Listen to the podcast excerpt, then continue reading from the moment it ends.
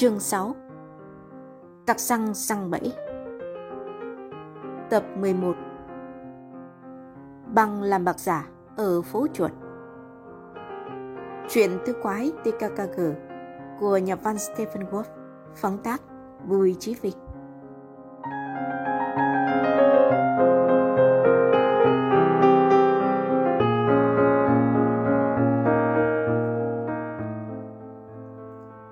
Trong lúc băng tội phạm chuẩn bị phiên họp thì y hẹn tứ quái cũng xuất phát từ nhà Gabi sau bữa ăn trưa. Những bông tuyết rơi lả tả giữa trời. Còn Oscar ngoan ngoãn chạy bên xe đạp của cô chủ. Tạo xăng nói giữa làn gió ngược. Mai mình tính đi mua quà Noel tặng mẹ. Mình sẽ biết ơn bạn mãi mãi, còn cộng thêm 3 ngày nữa công chúa ạ. Nếu bạn cùng đi và chọn giúp mình. Ok, Gabi reo lên. Một món đồ trang sức chứ? Mình đã nghĩ tới một sợi dây chuyền có mặt treo. Tuyệt lắm, nhưng sẽ đắt đó đại ca. Mình có tiền gửi nhà băng, tụi mình sẽ tới đó rút tiền trước. Bốn đứa và con Oscar có mặt trước dạp Gloria sau 10 phút đi xe đạp. Trước dạp cine là một quảng trường rộng. Quanh quảng trường có các cửa hiệu, nhà ở, một quán rượu đông khách. Cạnh dạp là một gian cây ốt kiên cố đang nhả khói đen lên trời qua một ống khói nhỏ.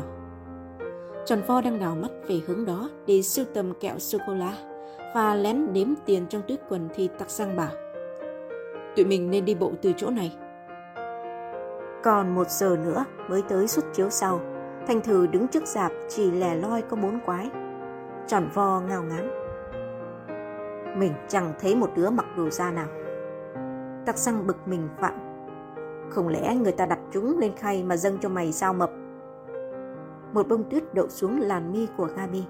Nó ngủ hơi lâu vì cô bé có hàng mi rộng và dài khác thường, đèn nhánh. Ồ, mắt bạn có gì đây này Gabi? Hết sức gượng nhẹ, tặc răng cẩy bông tuyết đi. Chợt thấy một ánh dịu dàng trong cặp mắt xanh biếc của cô bạn. Hắn bèn tìm cách át đi nỗi bối rối. Thật ra thì mình chỉ muốn xác định xem lông mi bạn là lông mi thật hay giả thôi. Gabi lập tức trở nên đáo để. Lại còn không thật nữa sao? Chà, cái đồ lẻo mép. Tròn vo cười hi hi. Cẩn thận nghe đại ca, Gabi sắp suyệt con Oscar nhảy sổ vào mày đó. Kha cũng phải lau nước mắt dính nơi kính vì cười. thật răng làm bộ nhìn về phía kiosk Thay vì huyền thuyên, các bạn nên ngó bà lão hiền lành đang đứng bán sô-cô-la, tạp chí và thuốc lá thì hơn. Bà lão có vẻ có cảm tình với chúng ta. Chúng ta có thể nhờ cậy bà trong lúc này. Cường chúa vẫn chưa buông tha cho hắn. Một người, chỉ có hai bà nội ngoại. Không nên lợi dụng lòng tốt của một bà thứ ba trái với ý thượng đế. tạc răng nhăn mặt như khỉ. Máy tính điện tử thấy vậy phải nhào vô giảng hòa Ý của đại ca ra sao? Tặc răng không thèm quay lại Kabi, dù hắn thừa biết đôi tai cô bé đang phỉnh lên nghe ngóng. Hắn nói, Tại sao bà lão xa lạ kia có thể giúp ích cho tụi mình? Mày nghe đây Carl, ở dưới gốc rẻ chuỗi lá, chỗ đó, thằng Jorgen đã lượm được sắp tiền giả. Cái gốc rẻ lọt trong tầm quan sát của bà lão Biết đâu bà lại để ý đến nó cũng như để ý luôn một kẻ nào đó chúi mũi xuống đất để tìm kiếm không thua gì con Oscar. Có lý đấy. Tôi sẽ tham khảo bà lão. Các bạn ở đây đợi. Hắn kéo kính phẹt mưa tuya áo khoác mùa đông và đi về phía kia út. Bà lão đứng sau quầy tóc bạc như cước, cứ nhìn hắn tủm tỉm cười. Hắn chào bà rồi hỏi Cháu muốn hỏi bà một câu được không ạ? Cháu cứ hỏi. Hôm qua, có một vật bị đánh rơi tại gốc xẻ đằng kia nên cháu nghĩ rằng sẽ có người tìm đến. Bà có để ý thấy ai đi qua đi lại chỗ gốc xẻ có ý muốn tìm kiếm vật gì không ạ? Ý cháu định nói có nhân vật nào cứ sục sạo quanh đây không chứ gì. Dạ, cháu nói đúng đó cậu bé. Hồi nãy trước khi các cháu đến, bà có chú ý đến một người đàn ông. Anh ta cứ đi quanh quẩn, đầu cúi gằm xuống đất. Bà đang lo là anh ta bị thần kinh. Té giả là hình như sau đó anh ta biến mất ở con đường cạnh dạp cine này. Chống ngực tặc răng đập bình bình. Bà còn nhớ nhân dạng ông ta không thưa bà? Ờ, ờ, mặt bà đã kèm nhèm lắm rồi. Nhưng thư thả để bà nhớ. Này, dễ chừng anh ta cao hơn cháu. Thân hình vạm vỡ, ăn mặc lịch sự, áo khoác choàng lông lạc đà màu nâu. Riêng bộ mặt thì dữ dằn. Bà nghĩ như vậy. Tắc răng nói như xèo. Cháu rất cảm ơn bà. Bà đã giúp tụi cháu nhiều lắm. Hắn vừa tính quay đi thì bà lão gọi giật ngược. Này cháu, anh ta kia kìa. Đúng là anh ta đó. Từ phố ngách đó. Tạc xăng lập tức chiếu tướng người đàn ông. Coi, gã thuộc hạng người mà thiên hạ ngại gặp ở chỗ tối. Gạt qua một bên bộ trang phục đắt tiền, được phủ thêm chiếc áo choàng lông lạc đà. Gã hiện ra với quai hàm bạnh, cặp mắt sâu hoắm và cái mũi dị dạng vì quá khứ đố quyền anh và cái cằm nung núc thịt. Chưa kể, từ hai cổ tay áo thò ra đôi bàn tay ô dề chỉ chít những hình xăm. Gã lùi chậm chạp dọc lề đường với đôi mắt rắn chặt xuống đất. Rõ ràng gã định đi tìm một vật gì đó. Các chiến hữu của tặc giang cũng nhận thấy mục đích của gã. Tròn vo và Kha búng tay ra hiệu liên tục. Một tia sáng tự nhiên lóe lên trong đầu tặc răng. Phải tóm cổ gã, phải tóm bằng cách đó, cách răng bẫy. Hắn tình bơ, làm ngơ bạn bè và đi lững thững về phía gã cầm bạch. Ê, cái bóng tặc răng đồ dài trước mặt khiến gã nọ ngừng đầu lên.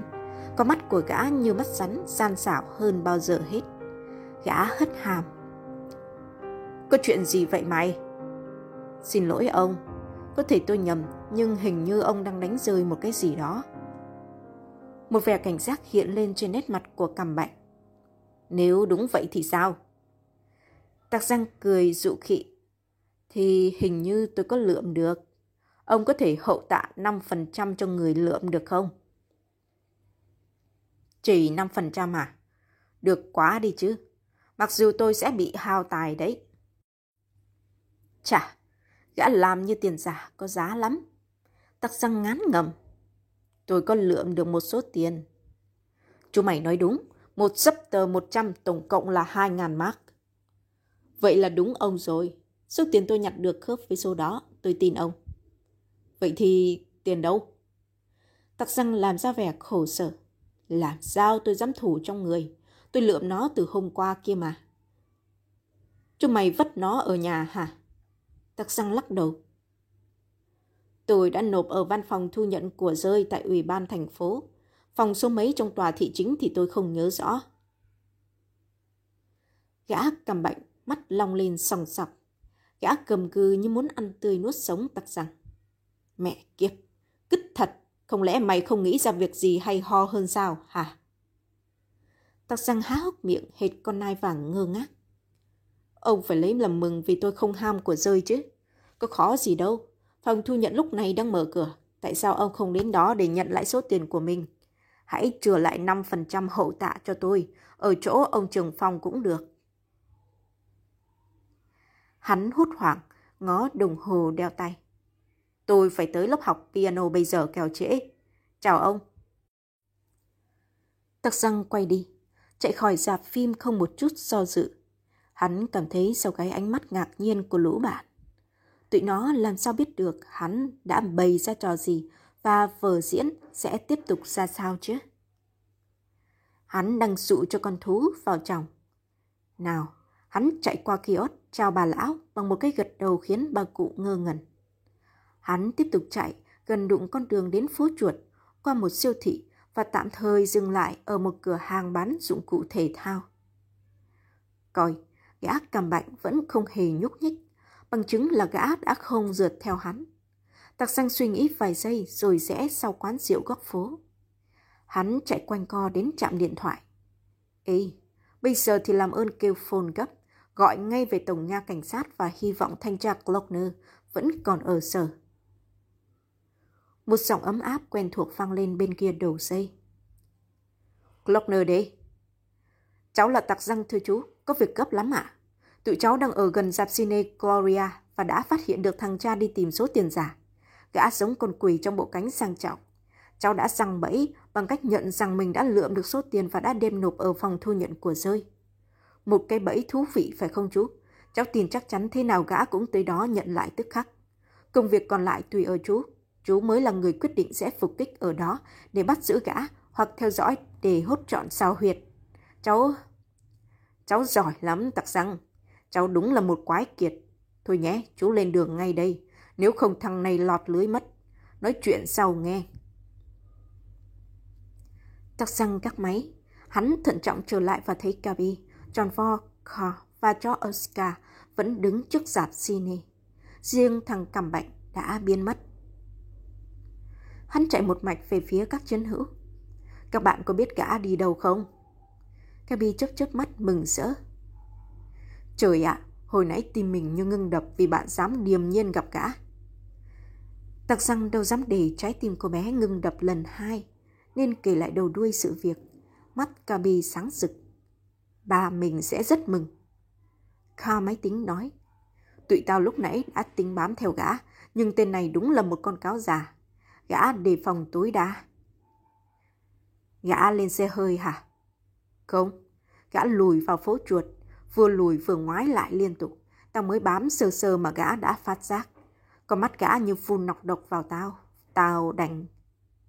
Tóc răng thở dài. Như vậy thì tụi mình đành phải chờ hồi cuối. Mong rằng gã nguội nỗi đa nghi để đến tòa thị chính và xa lưới cảnh sát. Tư quái đến tổng nha cảnh sát với hy vọng biết được kết quả sau cùng. Coi, trước tổng nha lù lù một chiếc xe tuần tra với ba người mặc thường phục vừa bước xuống. Một người trong đó là thanh tra Glockner. Tặc rằng than thầm. Gã cầm bệnh, cáo giả thật, hỏng việc rồi. Hắn đọc được điều đó trên gương mặt đầy thất vọng. Đúng như hắn nghĩ, thanh tra Glockner giới thiệu bốn quái với các đồng nghiệp, ông giàu dĩ. Sáng kiến răng bẫy của tặc răng thật hoàn hảo, nhưng con cáo già còn cáo hơn. Gã không dạy dột nộp mạng ở phòng thu nhận mà gọi điện đến đó. Gã gọi trước khi chú kịp báo tin cho ông trưởng phòng. Thế là hỏng bét. Ông trưởng phòng đã trả lời là chưa thấy ai nộp 2.000 mark. Tạc răng băn khoăn. Nhưng các chú có đến tòa thị chính không ạ? À? Có chứ. Đến để coi các cháu bị gã sửa hận như thế nào, nếu cùng lén tới đó theo dõi. Tuy nhiên, hai bên đều phòng ngự giống nhau, chẳng bên nào có mặt. Công chúa vẫn còn lấn cấn. Ba, sáng nhớ đi, gã mặc một chiếc áo choàng lông lạc đà màu nâu. Máy tính bổ sung. Nón đen, quần sẫm, tròn vo kết thúc. Tụi cháu đặt tên cho gã là Cầm Bạnh. Các nhân viên hình sự đều mỉm cười, riêng ông Glockner thì nghiêm trang. Hiện giờ chúng tôi rất cần các cháu hỗ trợ. Tạc răng hiểu ý ông ngay lập tức. Tụi cháu sẽ nhận diện gã trong hồ sơ lưu trữ về bọn tội phạm phải không ạ? Đúng thế, ít nhất là kiểm tra những kẻ đã từng có tiền án dính dáng đến bạc giả. Trong văn phòng của thanh tra Klockner, tư quái sừng sốt trước đống hồ sơ lưu trữ dày cộm về bọn sản xuất tiền giả. Bọn ăn cướp tinh vi này có số lượng đông đảo không thua bất cứ thành phần bất hảo nào trong giới xã hội đen. Thanh tra Klockner thuyết minh. Làm bạc giả là một nghề, hái ra tiền êm đềm nhất. Năm ngoái, Cục Hình sự Toàn bang thụ lý hồ sơ 2.000 vụ với tổng số bạc giả thu được là 2 triệu 800 ngàn đồng. Tạc Xăng thắc mắc. Để phân biệt tiền giả và tiền thật, trong nghĩ rằng không chỉ hình chim. Đúng, ngoài hình chim còn có một sợi dây bảo đảm, lẫn trong mọi tờ bạc của nước Đức. Như vậy là không thể có một tờ bạc giả giống thật. Về mặt lý thuyết, thì có thể y như thật. Nhưng khác với đồng đô la Mỹ không có hình chim, không có dây bảo đảm, và chỉ in hai màu, thì đồng mark Đức được làm tinh xảo và tốn kém hơn. Kẻ nào đủ sức làm ra đồng mark Đức, kẻ đó phải có cả một tài sản khổng lồ để mua sắm thiết bị đồng bộ, Mà khi đã có một tài sản khổng lồ cỡ đó thì chẳng ai cần làm bạc giả nữa. Carl chen vào. Cháu đã coi kỹ những tờ 100 đồng giả mang số NE 10, 60, 279Z. Cháu có thể nói rằng nó vẫn chưa được tinh vi lắm. Cháu nhận xét rất chi lý. Những tờ bạc giả này chắc chắn sản xuất từ một xưởng nhỏ mà người ta có thể bố trí dễ dàng trong tầng hầm của một căn nhà trung bình. Tắc xăng gieo lên. Chúng ta cần phải xác định vị trí của căn nhà đó ở đâu. Hắn lật một hồ sơ trước mặt, bất ngờ làm sao máy tính điện tử la lên oai oái. Đừng lật nữa, đại ca, gã đây rồi. Tròn pho cũng trợn mắt. Chính là thằng cầm bạnh Ông Glockner chăm chú nhìn xuống hồ sơ. Ông cầm lên đọc lớn. Ferdinand Marker, 48 tuổi, hai lần can án vì có hành vi bạo lực. Ây chà, gã mới hết hạn tù 2 năm cách đây 4 tháng và lập tức mai danh ẩn tích. Theo chú biết, gã này không phải là một chuyên gia kỹ thuật in tiền. Nhưng gã có quan hệ với các giới tội phạm nước ngoài, có thể lo được giấy in và máy móc thiết bị. Trần Pho ngừng cao đầu. Chú thấy không, sự có mặt của tụi cháu ích lợi đi chứ. Tối thiểu chúng ta cũng biết được một đối tượng. Tư quái hân hoan rời tổng nha cảnh sát. Ngoài trời tuyết mỗi lúc một say đặc. Tặc xăng nói nhỏ. Có lẽ em mình và Closen phải về ký túc xá. Sắp tới giờ tự học rồi. Gabi ân cần. Tại sao 7 giờ tối nay các bạn không ghé nhà mình chứ? Thùng Noel đã có sẵn, chỉ còn chờ đón các bạn tới nếm món bánh Giáng sinh của mẹ mình thôi. Tròn pho nuốt nước miếng. Mình sẽ ghé hả, đại ca? Nhớ dành cho mình một miếng nghe, Gabi. Thật xăng nhìn kho thở dài ngao ngán. Đương nhiên là hai đứa phải gật đầu cái rụp trước nỗi mong đợi của thằng Mập.